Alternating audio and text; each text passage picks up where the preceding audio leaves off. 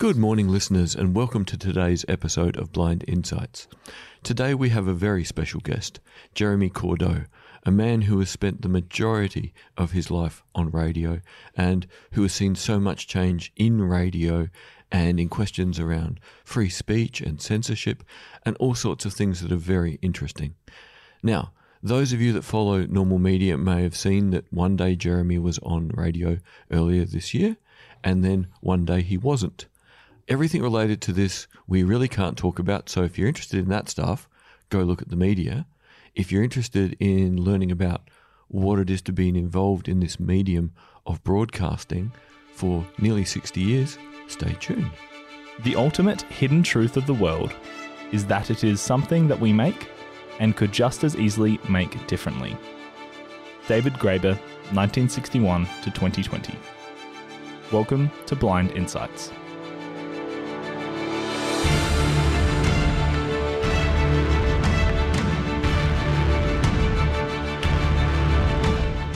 I'm joined today by David Olney. How are you, David? Very well, thank you, Tim. That's good to hear. We also have a very esteemed guest. Thank you for joining us, Jeremy Cordeaux. It's a great pleasure. Thank you for having me. Jeremy, you're 16, you're in Sydney. Yeah.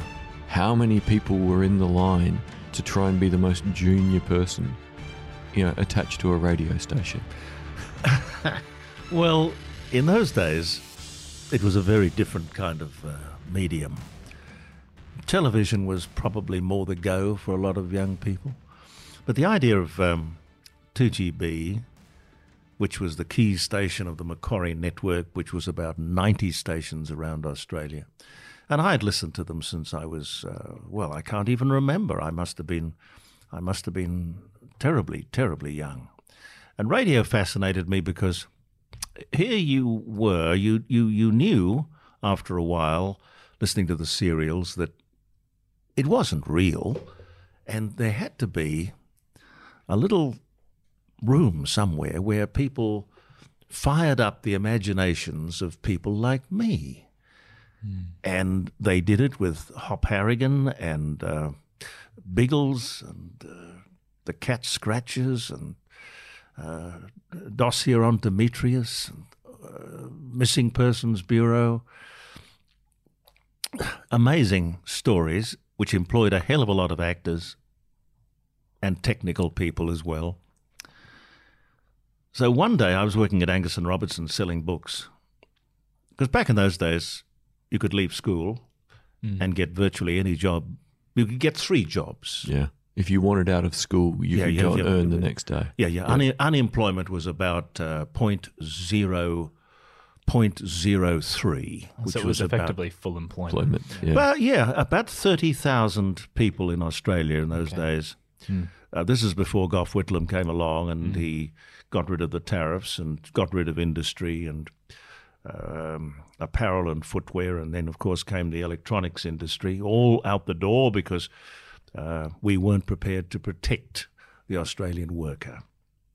But back in those days, I got a job at Angus and Robertson selling books, which I really enjoyed because you met some fantastically interesting and eccentric people, all characters really. And you met a lot of the authors too. Ian Idris, who was a great Australian author, used to come in to check his sales because I think Angus and Robertson's published him as well as sold him. Oh, wow, yeah. Anyway, one day I was out for my little lunch hour and I walked up down Castlereagh Street up into Phillip Street where 2GB is, 136, or was.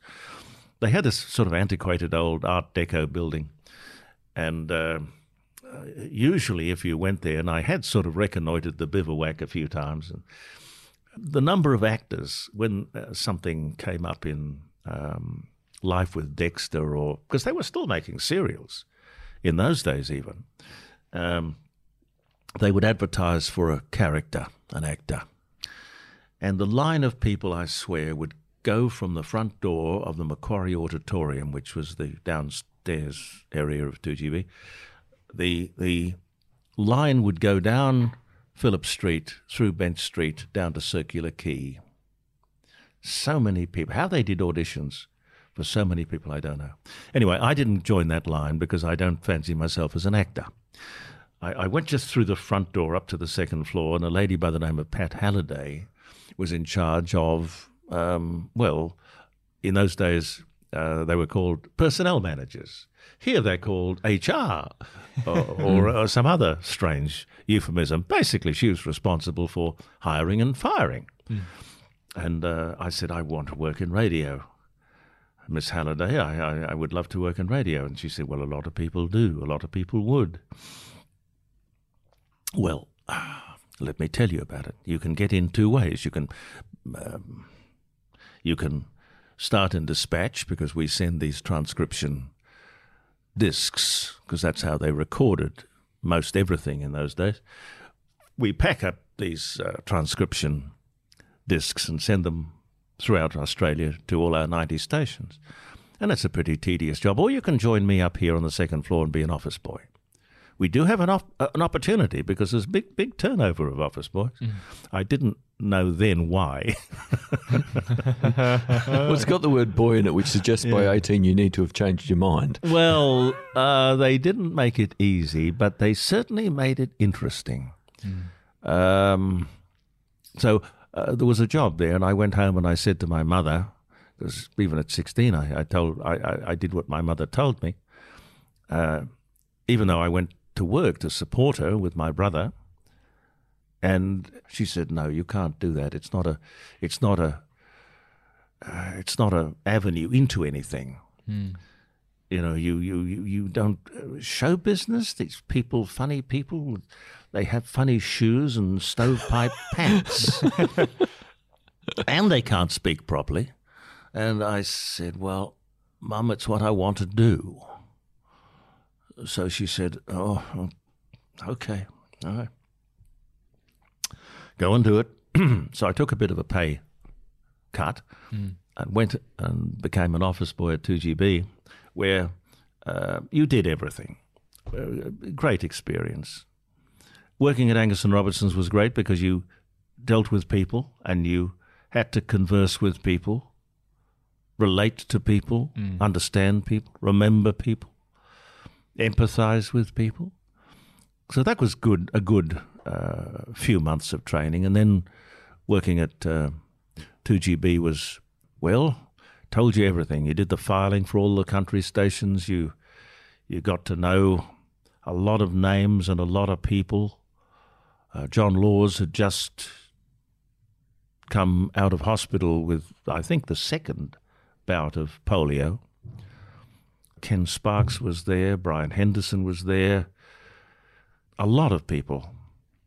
Eric Boehm, who was this great war correspondent, who was, I think they made him editor-at-large or something, because they were very big on news, even in those days. Because it was the fastest form of news, that you could get the story out most immediately to the most people in the most places. Yes. You know, TV depended on being at home and everyone plonking on the couch. Yeah. So in a sense, radio in that era was our equivalent of our smartphones and having, you know, wireless broadband now. It was instantaneous, or the closest thing to it. And we had a lovely format at 2GB, because, no, pretty similar to all of them, really, 2UW, and it would have been the same here in Adelaide and the same in Melbourne.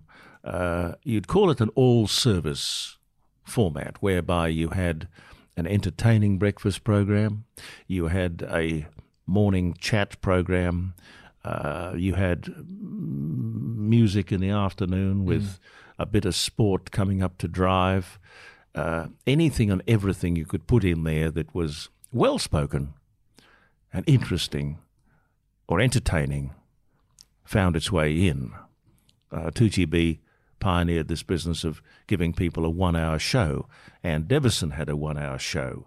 Brian White had a one-hour show. I had a one-hour show later on in the piece. And it was interesting, because the listeners would never get sick of it. You were gone before you could annoy anyone. Absolutely. Yeah, so if it was the 1 hour of the day you didn't like, that's the hour where you might go do something where you're not near the radio. True. Or turn it off for a short period, but just turn it back on later. True, and the ratings were terrific too, because they were only 3 times a year, if that. Mm. They you know, you didn't really have this constant feeling of analysis and observation and results and sudden death and all that kind of thing. Focus on what you were making rather than wondering how it was being perceived, and be more concerned with perception than production. Yeah. And it was more of a gut feeling driven business. Mm. And that was not only the bloke on air or the woman on air, and there were many. Andrea, who was a great character, used to boast that she had had more men's shoes under her bed than anyone living. And even in those days when you said stuff like that on air, that was pretty... That would have been on the limits in that era, wouldn't it? Yeah, well, she was... she wrote a great book of her life called Darlings, I've Had a Ball. and her claim to fame, I guess, was she went to Hollywood as a very young daughter of a well-to-do family in Sydney. Mm-hmm.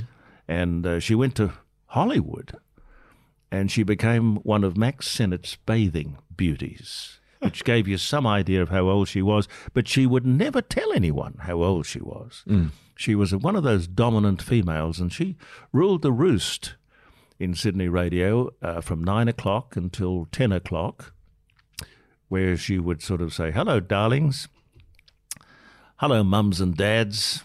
And she would, just because of her wonderful, rich life experience, she could enchant you.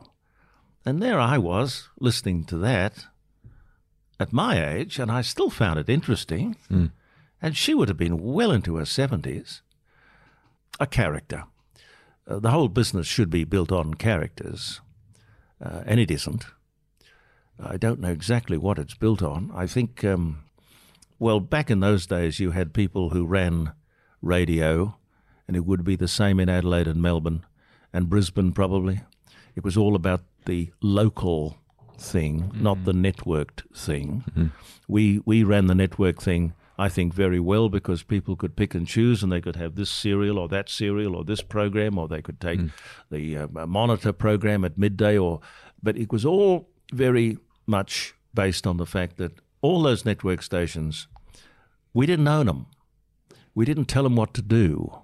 Mm. We merely supported them. Yeah, they could buy access anything to what they needed, but they determined what would work in their local market. Yes. So they got the value of more product reliably delivered and accessible. Best judge of it. Best of both worlds. Yeah. And coming through all of this was the powerful business of the transistor radio. Yeah. Because that meant people could take... Radio in the shed, radio on the boat, radio everywhere. And even in the pocket. Yeah.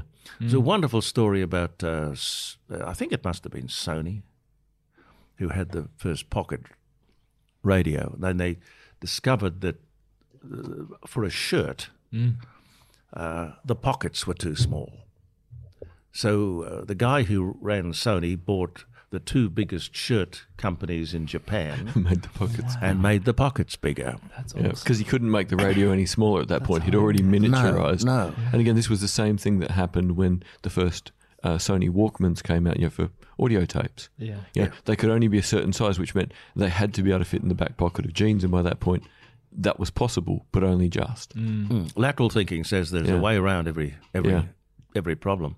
And then, of course, the age of the disc jockey came in, and that kept a whole bunch of people in the radio listening family who would otherwise maybe have gone somewhere else. I don't know where they'd have gone, but that was fine. We the disc jockey became sometimes bigger than the record artists that he was playing. There weren't any female disc jockeys. Interesting.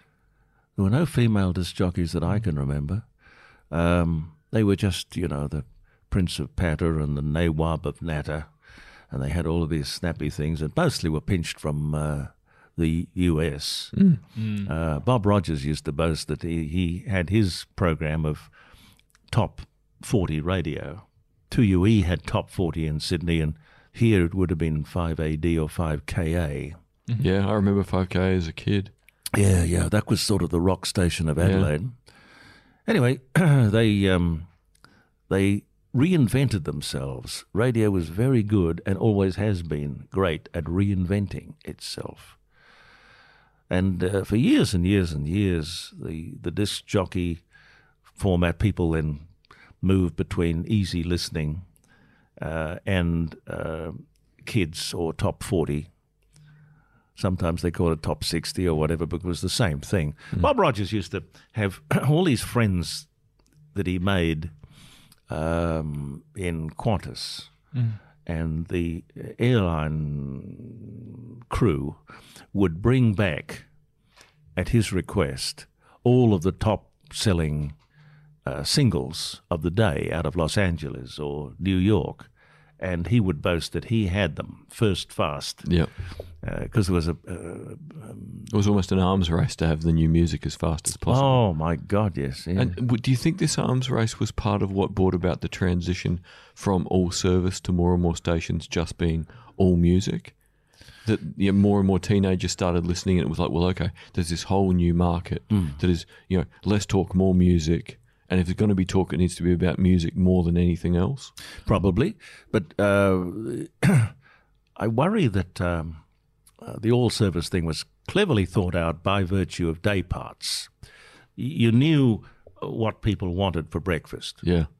And you knew approximately what your audience would be, your available audience would be at night or in the morning. Mm. And you would program accordingly. Now it's this kind of blind, idiotic, one-size-fits-all. You have to be a music station, or you have to be a talk station. I can't understand why all service hasn't come back. Well, not so much all service, but if you look at the evolution, perhaps not graduation, but the evolution to FM radio, you have a situation where in America a lot of FM stations are talk stations. Mm. Yet here we have this narrow-minded view that if you're an FM station, you're a music station. If you're an AM station, you're a talk station. Mm. Why would you box yourself into something as silly as that? Mm. Particularly when you have this thing called digital, DAB, and that whole thing was based on the fact that AM and FM would eventually be a level playing field. Mm.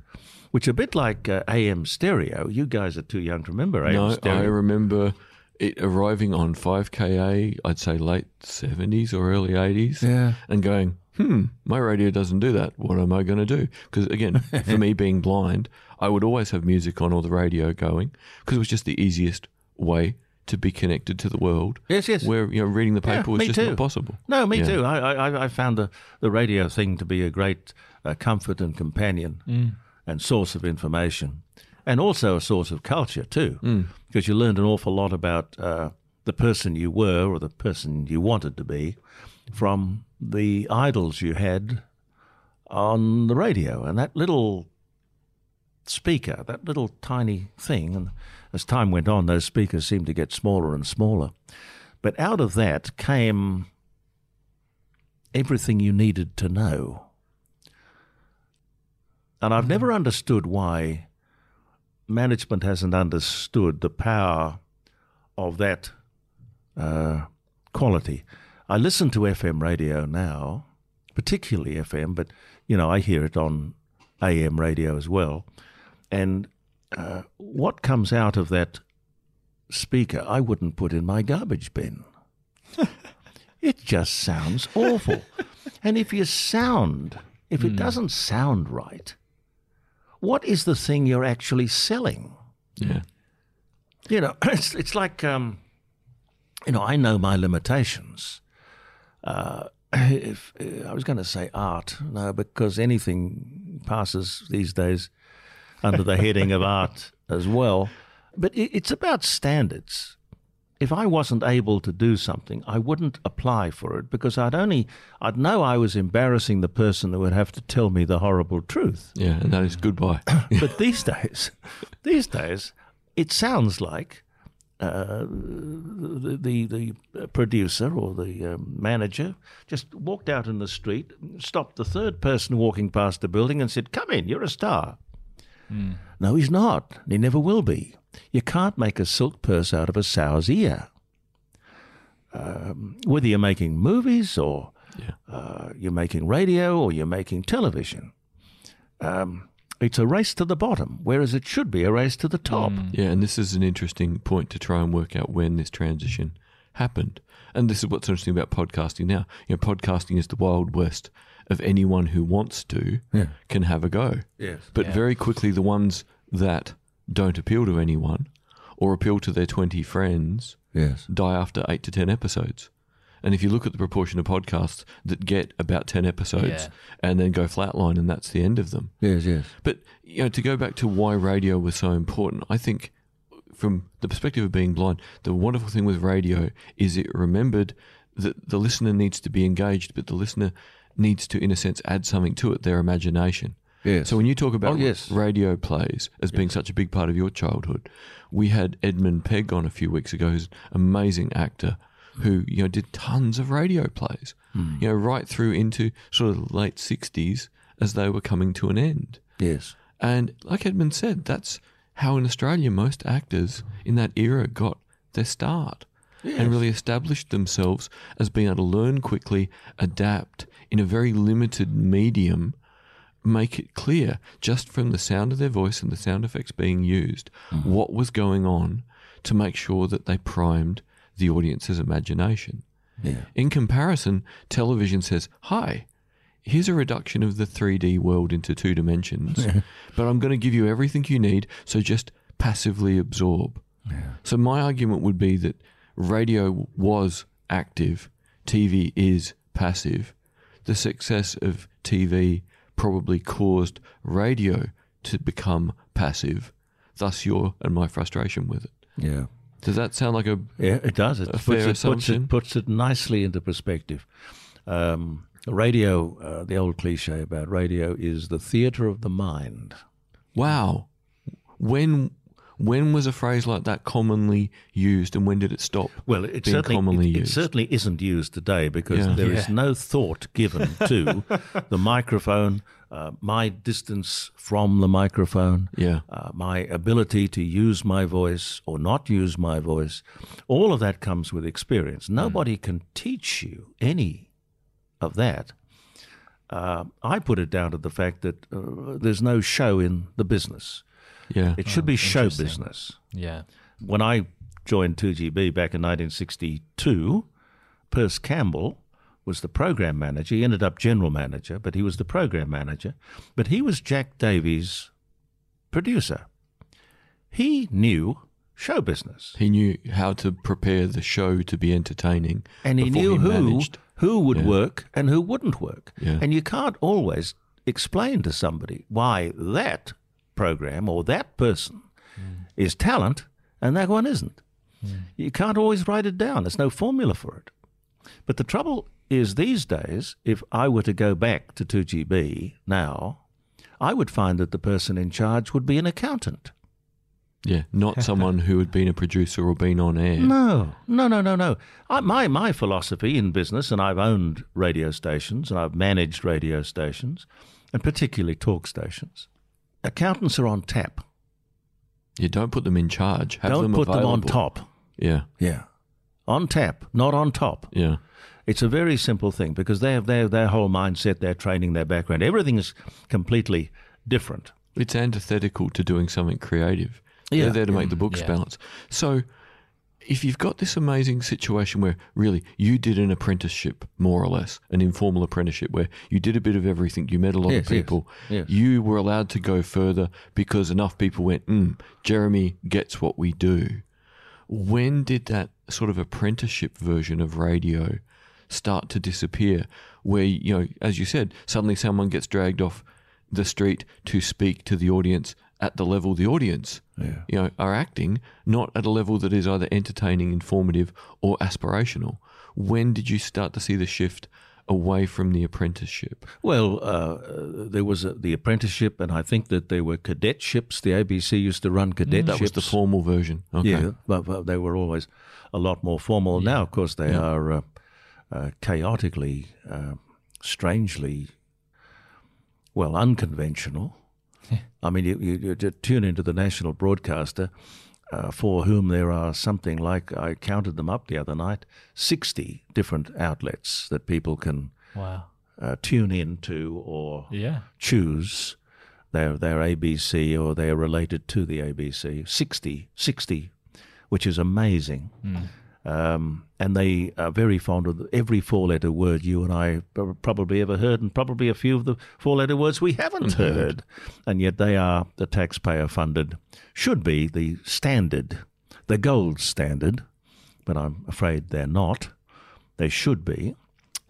So four-letter word, was that a euphemism for swearing or sorry, just yes. or just small language? Oh, okay. No, right. A four-letter word. I mean, there's the F word, the C word, the S word. Like triple J and well, double that sort J? Of thing. Yes. Yeah, I see. Yeah. Okay. You can hear that with gay abandon, if you'll pardon the expression, on television and on ABC Radio. Yeah. And back in the days, I can see where, I'll answer your question in a second. I keep sidetracking myself. But back in the days when Sir Charles Moses was the head of the ABC. Now that is a serious name. Oh, yeah. He was an interesting man. He used to collect axes. Wow, I like him already. Hobby. Yeah, that was his hobby. He collected axes, but he was a very, very nice man. Had the privilege of meeting him a couple of times, talking to him on air once. He ran a meritocracy, pure and simple. It was just elitist. Then along came, now what was his name? Sir Talbot Duckmanton. They all got knighthoods. Sir Talbot Duckmanton. Sir Talbot, he too carried on the tradition. About the time he left, Gough Whitlam took over. And he realised that the ABC was the antithesis of everything. It was the establishment. The establishment had to go. And the way you get rid of that, like you get rid of standards in education, is you get people in there who make key decisions, you see. And it doesn't take too long before you have changed the culture. Oh, yeah. And, you've got to look not so much at what they're doing, but why they are doing it.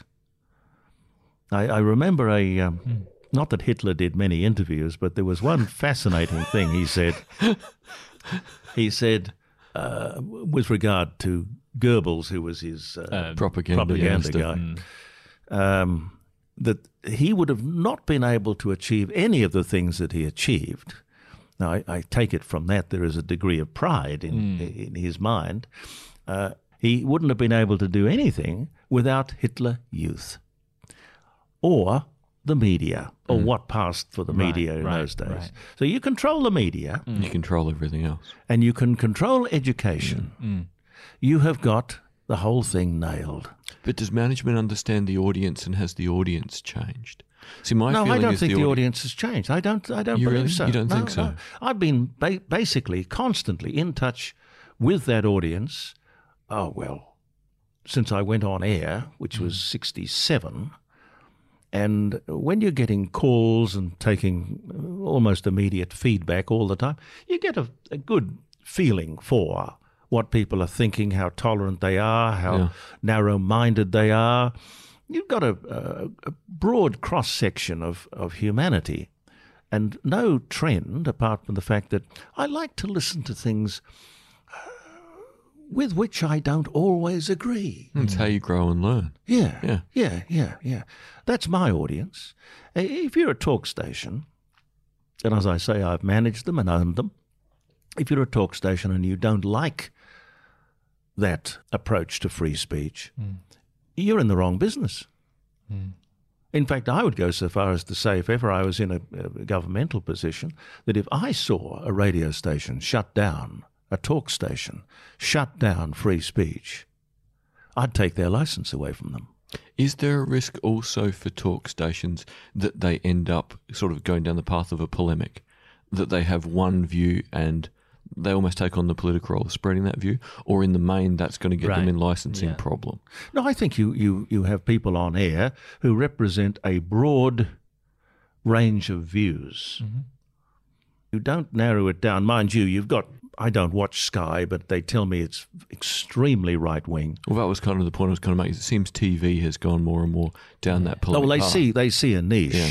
And they go only for the niche. So ideally, when you were managing and owning stations, the point of a talk station was to maintain the broadest spectrum of views that enough people might have to keep the station viable. Absolutely. And when there was a controversy, and there were many controversies, I rejoiced. Because that was going to be more listeners and hopefully a greater debate. Absolutely, because you have something that you can hang your hat on. So it's interesting if if we go back to the idea of the really broad stations you started on that did a bit of everything, where the radio play stimulated the imagination. Yes. Now, in a sense, ideally in talk, it's two people having shows after each other who see the world differently. Someone listened to both ours and went, hang on. I have to think about both of them because I sort of agree with bits of each, but that's right. Not the entire thing. So I need to ring in next time. That's right. And go, hey, you. So that is the ideal model when it's working well. Yeah, well, when you hear people on the air plugging for callers, you know you've got a problem. Ideally, they should be ringing up with almost doing no more than mentioning the number once an hour for anyone new. Yeah. Yep. Okay. And they should be angry enough about something you said yesterday to be sort of have a hangover with their anger for the next day. Yeah. But there is a thought that who was it? I think Churchill said, if you're not a socialist at 20, you don't have a heart. If you're still a socialist at 40 or 50, you don't have a head. I don't know whether that's right, but if you look at the talk show profile, the audience is 45 plus. Right. People want to listen to the radio to have their prejudices confirmed, not challenged. Yeah. Which was my point about polemic stations, is it seems that if the audience want their world, reinforced, that makes life very hard for talk at its historically best. And points it in this new dangerous direction. Well, the recent proof of pudding, as in the eating, Alan Jones, mind you, he was very expensive. They used to pay him $4 million a year, but it cost them more than $4 million in legal fees. Yeah. So it was about $8 million a year that they were paying. But he was number one, clearly, for more than 200 surveys, from which, of course, they could make an awful lot of money. Now, along comes Ben... Ben Fordham was a nice bloke, and I think he was saying, I think it was he said, you listen to the program and you will not be able to tell my politics. So he's the exact opposite of what talk would have historically been. Big mistake. But also that's not even true. But so he's lying to the audience too. Yeah. Well, yeah. But when I listen, I don't care what the guy's politics might be, as long as he is giving me, who may agree or may disagree, a go at expressing myself. Right. I don't expect to... when I was on air, I would not want people to ring up and simply agree with me because what's the hell? What's the point? It's just listening to two people agreeing with each other is a bit boring. So there's a sense in which you have to be provocative. Mm. Well, you've got to provoke and you've got to stir. And you've got to have the dialogue, Yeah. Well, if you don't do that, it's not it's not journalism, it's not show business. No.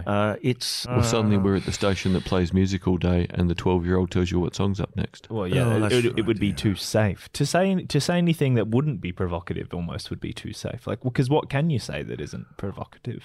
The thing I notice, I once aspired to be on radio, found myself not attracted to youth stations at ABC and then too young to effectively do anything else at the ABC and then not entirely disinterested in a lot of what the FM stations were doing and also completely out of reach for me because I feel as if the idea of talent now is more to do with celebrity and what they have done before than their actual qualifications to be on radio. Yeah, you don't do an apprenticeship and become something. No, well, you get hired because you're an export person or you were on... A comedian? Yeah, or some form of soap opera. Yeah, the comedian thing is just terrible that they are so devoid of a reference point as to who should be on air and who shouldn't be on air that they just, if you're a stand-up comic, you're in. Yeah. Doesn't matter.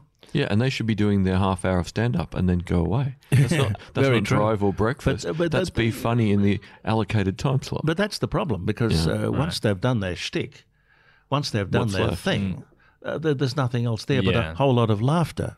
Yeah. You've got Huey, Dewey and Louie on just about every FM station and not one program director or general manager who's got the balls or the knowledge to say, listen, this is a great blank canvas we have here. Yeah. Is this honestly the best use that we can make of a broadcasting license? Mm. It's something you'd find on the bottom of a cocky cage in most cases. But my brother, my late brother, who had a bit of fun with movies and a bit of fun with radio as well, he was a much deeper thinker than me. Mm. He said there are two things that should get you into radio. One is what you say has to be so beautifully said, it doesn't much matter what you're saying. Interesting. Or what you say has to be so profound and so interesting that it doesn't matter how you say it. I love that. Yeah. But you can't talk rubbish badly. Yeah. Yep. And that's what I hear predominantly all the time. Yeah. In my training, they just called it crap chat. Yeah. Well, that's you get it. You get it. That's exactly right. Yeah.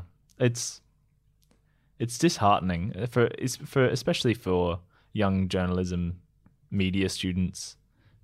What are the prospects to do anything significant, meaningful when what you see out there is not even interesting to you? And it's always so hard when you can't apprentice within a system that works that way. Like you can't spend a few years going, can I learn all these little bits to a sufficient level to be given the shot? Yeah. You know, what was it, early 70s you started doing breakfast in Sydney. And what would you have been at the time, late 20s? Yes, I would have been late 20s. So you're already 12 years in experience before they let you do breakfast. 12 years of everything in the station before you're allowed to do breakfast. Well, I started out when I came back from the country. I did midnight to dawn at 2KY, and then I got to Channel 10. And from Channel 10, I came back and did some freelance work at 2GB, where they were kind enough to remember me as an office boy. Because it wasn't all that long before, because we're talking 69, something like that. And I was there in 61, 62. And the job they gave me first was to read all of John Pearce's commercials. Because that's another thing which I don't agree with. That's just the business of people saying, well, I'm in a commercial operation, but I won't read commercials. I think that's pathetic. Right. But John said, no, I'm a journalist. I won't read commercials. I'll just sit here. I've got a panel operator there, and I've got a producer there, and I've got a phone person there, and I will sit here and pontificate, which he did very well because he had a rich wartime experience, and he had met people and he knew people. He was a very, very well-travelled man. I would pre-record on a great big thing called an auto-cue, it was, and you'd pre-record all the commercials, so all the panel operator had to do was press the button and he got the next commercial when it was logged, and then it would queue up the next commercial, and that's the way it would go. Yeah. And endlessly, I did this for weeks and weeks and weeks and weeks and weeks. Sitting in a little room on your own reading ads. Yeah, but that was fine. And I got a few stand-in gigs. I got a Sunday afternoon program, and that went well. So then they gave me a Saturday afternoon program, and that went well. And slowly, it's a journey, a little step at a time. Yeah. And then you get these moments when the whole thing falls apart. Yeah. And I ended up, as I say, doing breakfast. I'm not sure exactly what happened. I think the chairman of Fairfax, because back in those days, Fairfax, as in Sydney Morning Herald and The Age, they owned Woman's Day, they owned Channel 7, the entire 7 network. Yeah. They owned the Macquarie Network. They owned The Age and the Sydney Morning Herald. You had an enormous powerhouse. It was pre-cross media rules, and they probably had to divest something eventually. Well, it was sort of either grandfathered or godfathered. I'm not sure exactly which term is more appropriate. Yeah. But the idea was that they would not lose any of the things they had as long as they went along with the innovation of the future. But the chairman, whose name was Rags Henderson, R-A-G-S were the initials. Cool. Everyone called him Rags. Rags Henderson. He went to America, and in New York, he sort of listened to these stations that were really just youth stations. Mm-hmm. He was a newspaper man to his boot heels. He knew nothing about radio. And he said, he came back and said, we're going to turn 2GB into one of these very profitable talk stations, music stations. We don't need this talk because we have to have producers and we have to have, these people do their own panel. They play, they got the records in front of them and they got the turntables and it's amazing. He thought like an accountant. Yes, probably. Mm. Yeah. And he found a very clever man here in Adelaide called Paul Thompson, who was the head of 5KA at the time. And, it was a huge jump for Paul, I guess, at the time, because he was king of Adelaide radio, particularly rock and roll Adelaide radio. And he was given the job of turning this august talk station, key station of the Macquarie Network, the home of Jack Davey and Eric Boehm and John Pierce and Brian White and all of these renowned people. Mm-hmm. Everyone was sacked. Mm. Well, Jack had died many years before, but you get the picture. Mm. So this became a music station. How long did that last? Well, it was probably the best thing that ever happened to me, because when the change was made, the expectation was that it would rate its pants off. 2GB became 87 2GB, and John Vincent came over, took my job. He took over breakfast. Mm-hmm. And there were, who ended up here in Adelaide in the late 70s, early 80s? Well, he came from Adelaide because he was at KA.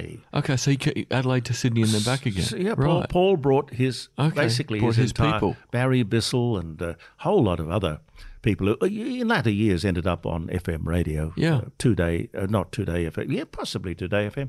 SAFM here. Yeah, that's where I sort of remember some of these names. Because that's where Paul... In the early mid-80s. Paul came back and started up a music station here. Okay. And that was SAFM. And that eventually morphed into Nova, which acquired 5AA. In fact, 5AA was the first thing that he bought after the demise of SAFM.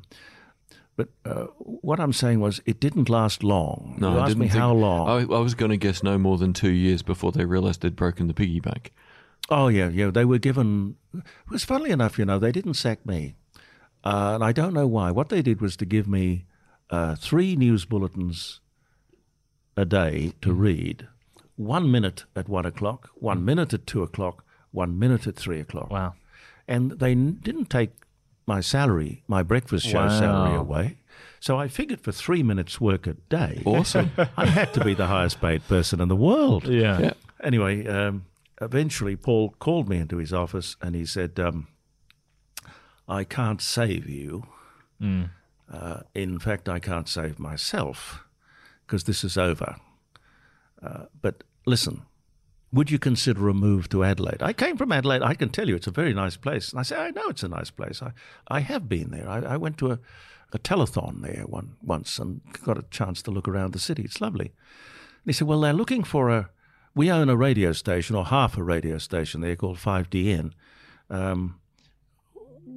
Go over and meet Paul Thompson, who's the general manager, and just see. They're looking for somebody who will do 9 to 12. They've got 3 people doing 9 to 12, the old 2GB format of 1 hour per one person, 1 hour the next person, 1 hour the next person.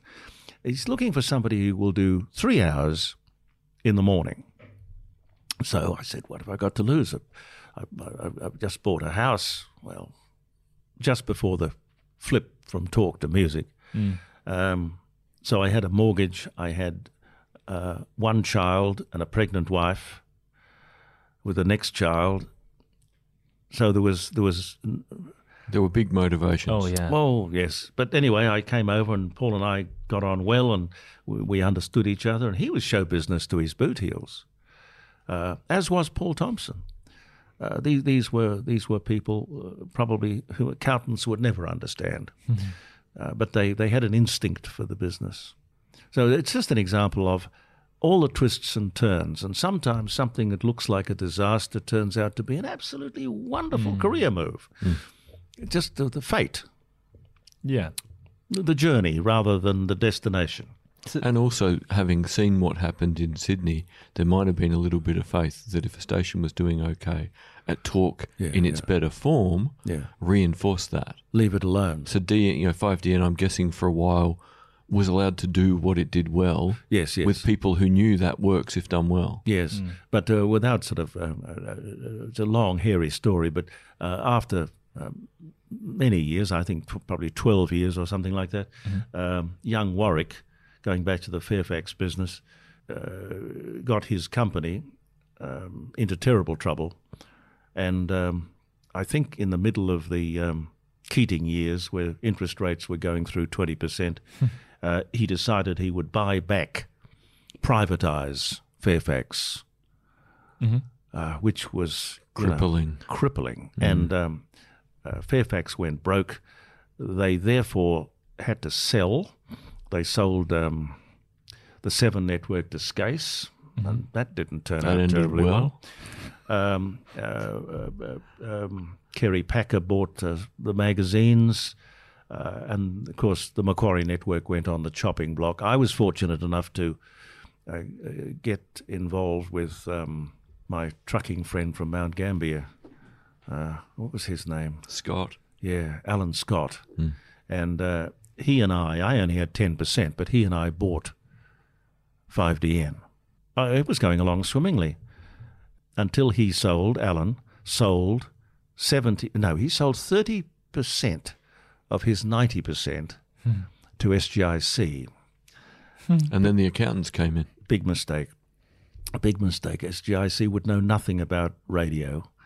Well, they just closed or about to close their last office. No, they were in. No, this is Grenfell before. Street. This is before the State Bank debacle, because all of these people, Beneficial Finance, SGIC, State Bank, all of these were part of a culture which was far too entrepreneurial, and they all got themselves into terrible, terrible trouble.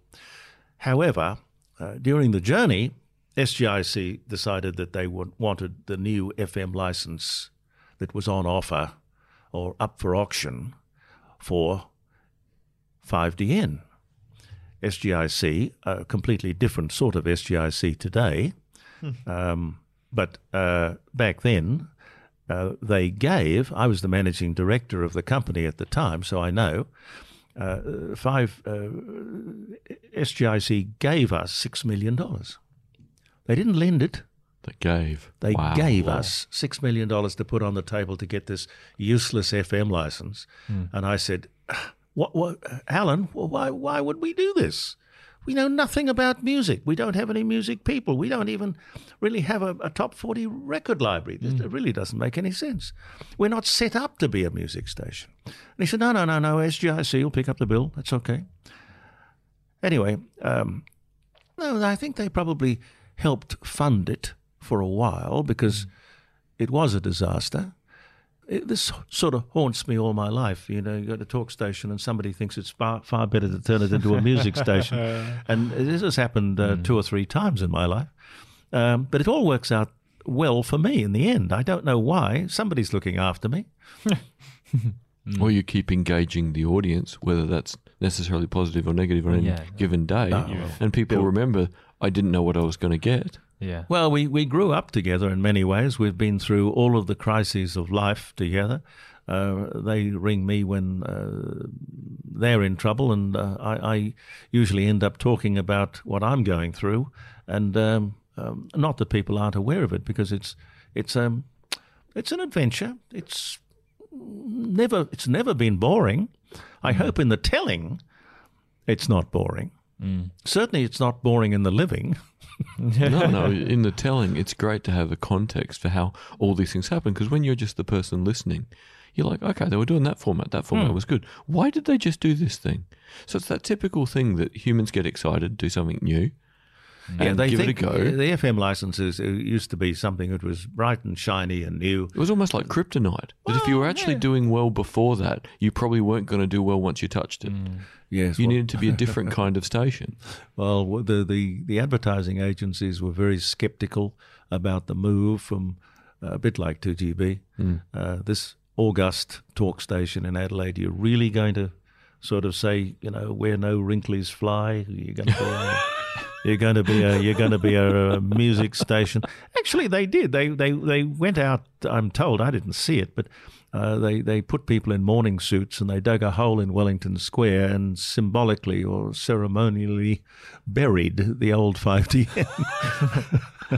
What a crass thing to do to your audience. Oh, what a stupid thing to do. You know, if you're over 40 or over 30, go away. Don't listen to us. So anyway, they did. With youth too, that has crept into the media more and more, probably because of television. Yeah. Everyone has to be under 30. Yeah. Otherwise, you look bad on the big TV. Well, the kids didn't come across.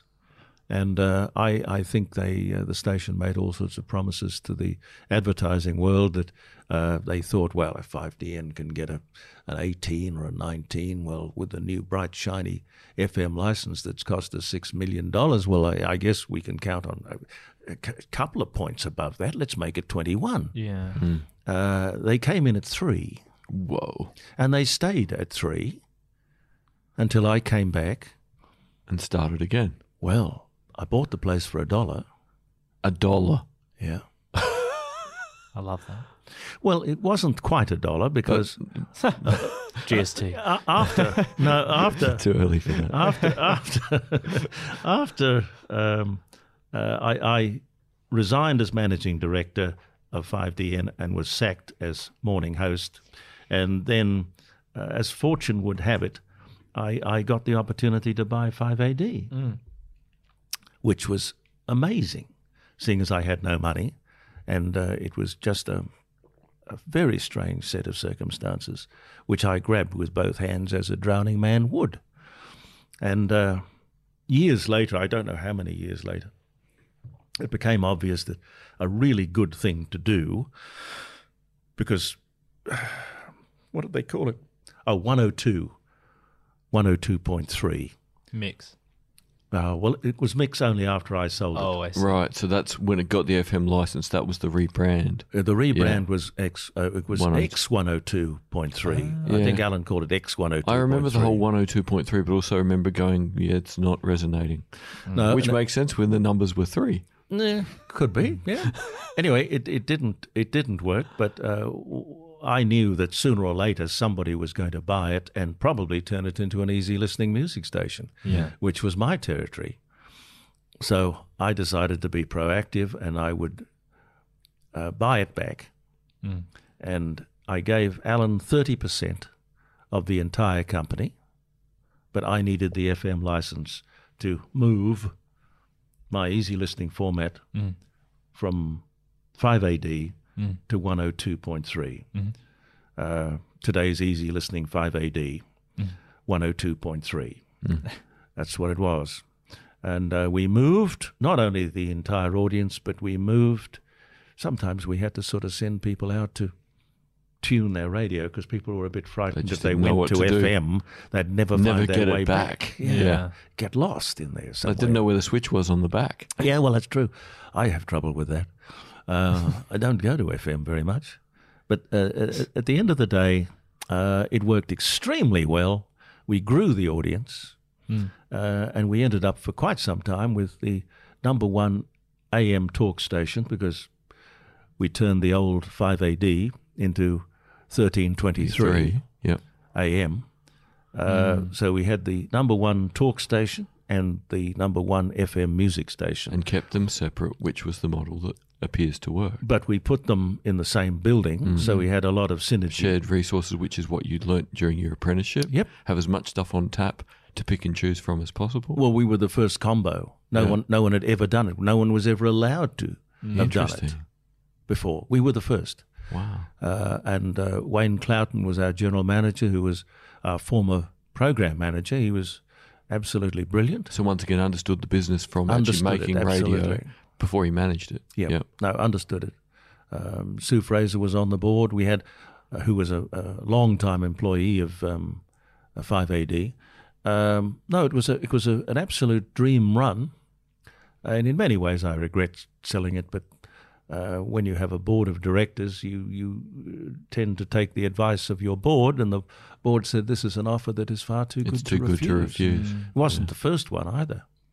But when you've got 37% of the audience between two stations, you start to look attractive to a lot of people who think, well, gee whiz, here it is, ready-made. But again, the accountants see that as this is good value economically, not realising how much work it is to produce two different products at that quality level, to maintain differentiation, all those things that are about the art of it, not the finances of it. Oh, you're very wise.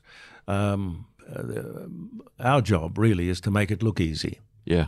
And people can blunder into that thinking, well, if he can do it, God, I can do it better. Yep. And that's what everyone said to us when we started a podcast. You're much tinier scale, but the first 100 will be practice runs. Yes. So just get the first 100 done. Yes. And learn enough to be okay from then on. Yeah. And it's pretty much how it works. First 100 has taught us enough to be able to pretty much deal with whatever happens now. Mm. No, all of that makes a lot of sense. But a lot of credibility. But instead of sort of saying, oh, well, this is working, you know, if it ain't broke, don't fix it. Mm. you ended up with, after I think it was 18 months, they started sacking people from 5AD and fiddling with what is now called crews. So the Australian Radio Network, I don't know what their combined ratings would be now, but I don't think they would be as good as the outfit that they bought all those years ago. Mm-hmm. I'd be surprised. See, I have a suspicion that part of what happens here too is historically, if you get good people, they themselves do enough different things, think enough different things, read enough different things, experience enough different things, that the novelty that people need in the audience can come out of the presenter having had new experiences. Yes. So novelty is there because of the level of awareness and reflection and engagement of the presenter. Yes. Whereas what we have now is two-dimensional blandness, which means every 18 months the audience is bored, and it's like, well, how do we fix bored audience? Well, we have to have something new. If the people aren't capable of new, the presenters, then you just get new presenters, and you end up on this endless Disneyland-like cycle of look at the Emperor's new clothes instead of actually having people who can engage with new things because they're interested and therefore become interesting. Yes, and always try, if you're a presenter, to keep yourself interesting, and that's virtually by through the business of experience. Mm. You never stop learning. You never stop listening.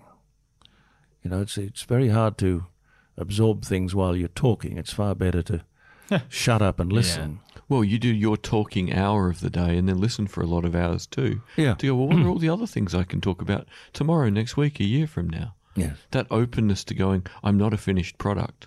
Yes. I'm a product in process. Yes. No, it is the truth. It sounds like there's a convergence of quite a lot of things, which is why I think we've never really been able to say this is the point where things changed, because you've got the move in of accountants, I guess, which I think is a compounding. It was an accelerator, definitely. Is a compounding thing of radio being made more efficient and advertisers gaining access to the platform more cheaply, therefore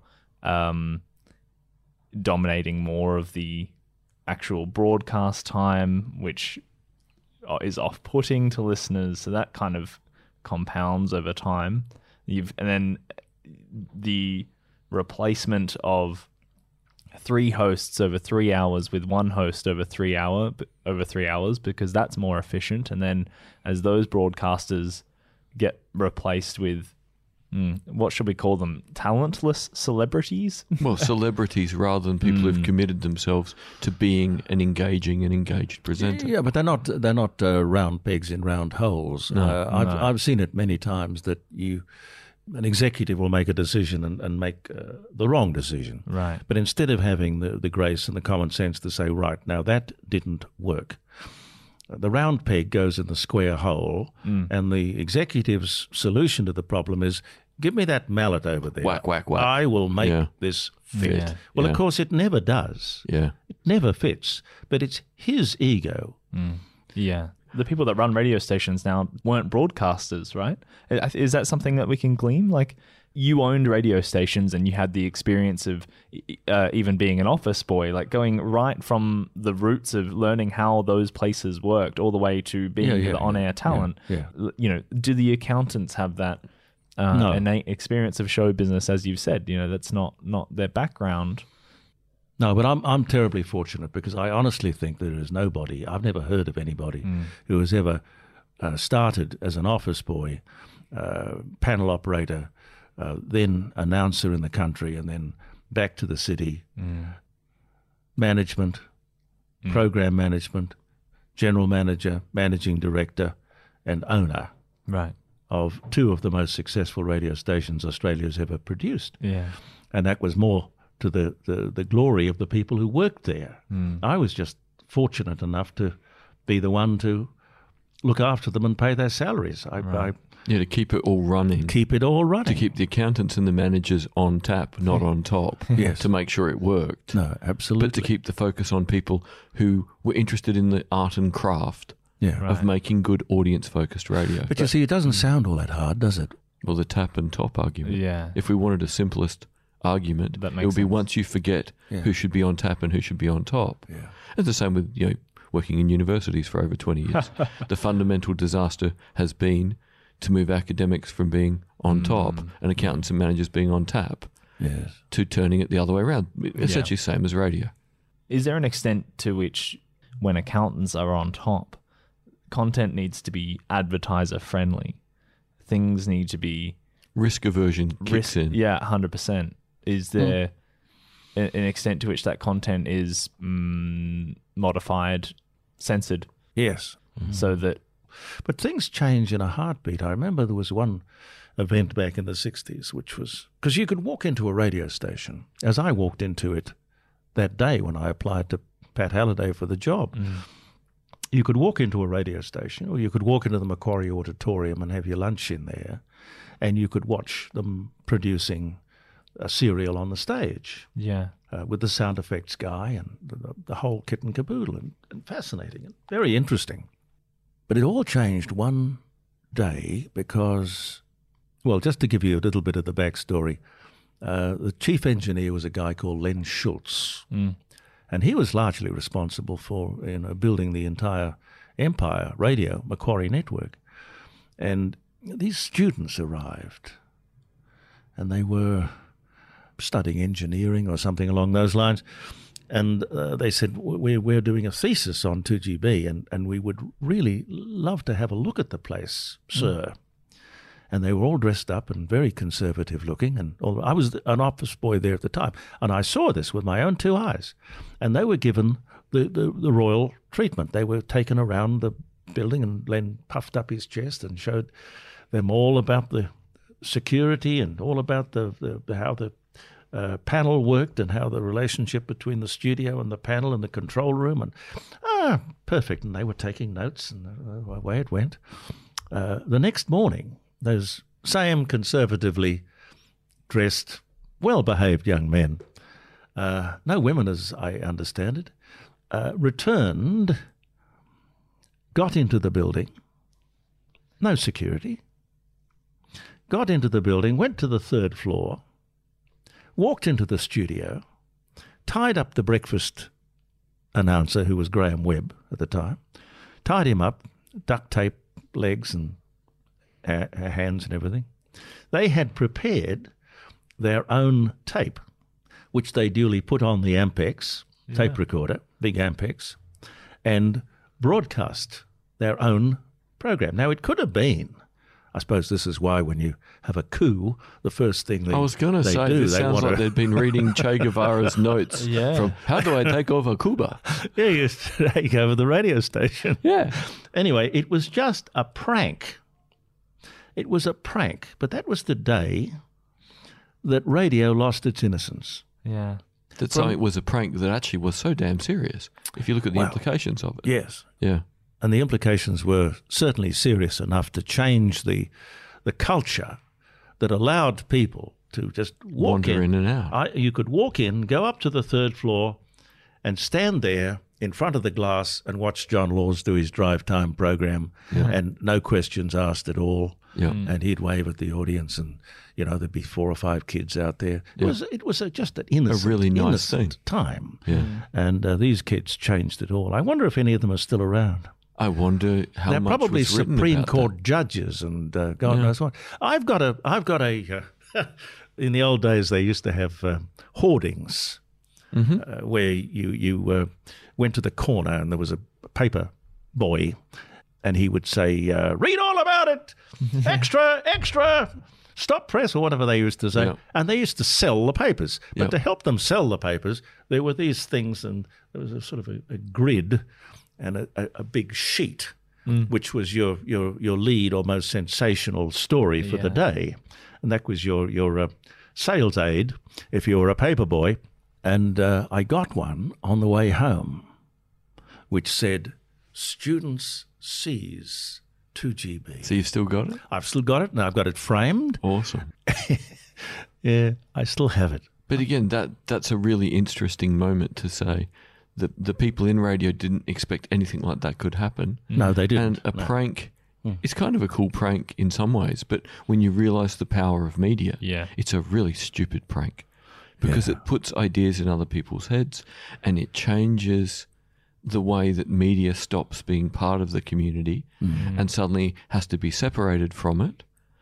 And those with political power are going to become far more aware that media needs to be managed and contained. That's right. And kept useful. Yep, regulated, and let's keep an eye on this because it could be really serious. So from that up until that point, again, because it was so connected to society, it just went along doing its thing and being very much of the community, and suddenly it was seen as more. It was almost, if we go back to earlier talking about Hitler and Goebbels, it must have been like at some point they were sitting somewhere and went, right, you're going to deliver speeches this way. We'll get this person to film it and this person to do the audio and record it. And that's how we'll take over. So the planning to take over 2GB and the planning to create a demagogue, not very different. No. But that one single morning changed every radio station and probably every television station in the entire country. We lost our innocence on that day. Wow. What an interesting point. I think that's a good place to end, actually, because it's a nice little answer. Yeah, it's a point where everything did overtly change. Well, Jeremy, thank you very much for your time, and thank you for telling us about a moment in history that really did change everything, that we were totally unaware of, and for lots of great stories about all the steps and stages of how radio has evolved and how you've evolved with radio. No, I've been very, very, very lucky, and I thank my lucky stars. I really do. I don't think the journey's over yet either, by the way. I don't know exactly how it's going to finish or where it's going to finish or when it's going to finish, but that's part of what makes it interesting. Sure. Yeah, the next chapter. Yeah. Well, we wish you all the best for that. Thank you both very much. Wonderful to meet you both, and thank you for thinking my little story was interesting enough to put in your podcast. And thank you, audience. Bye.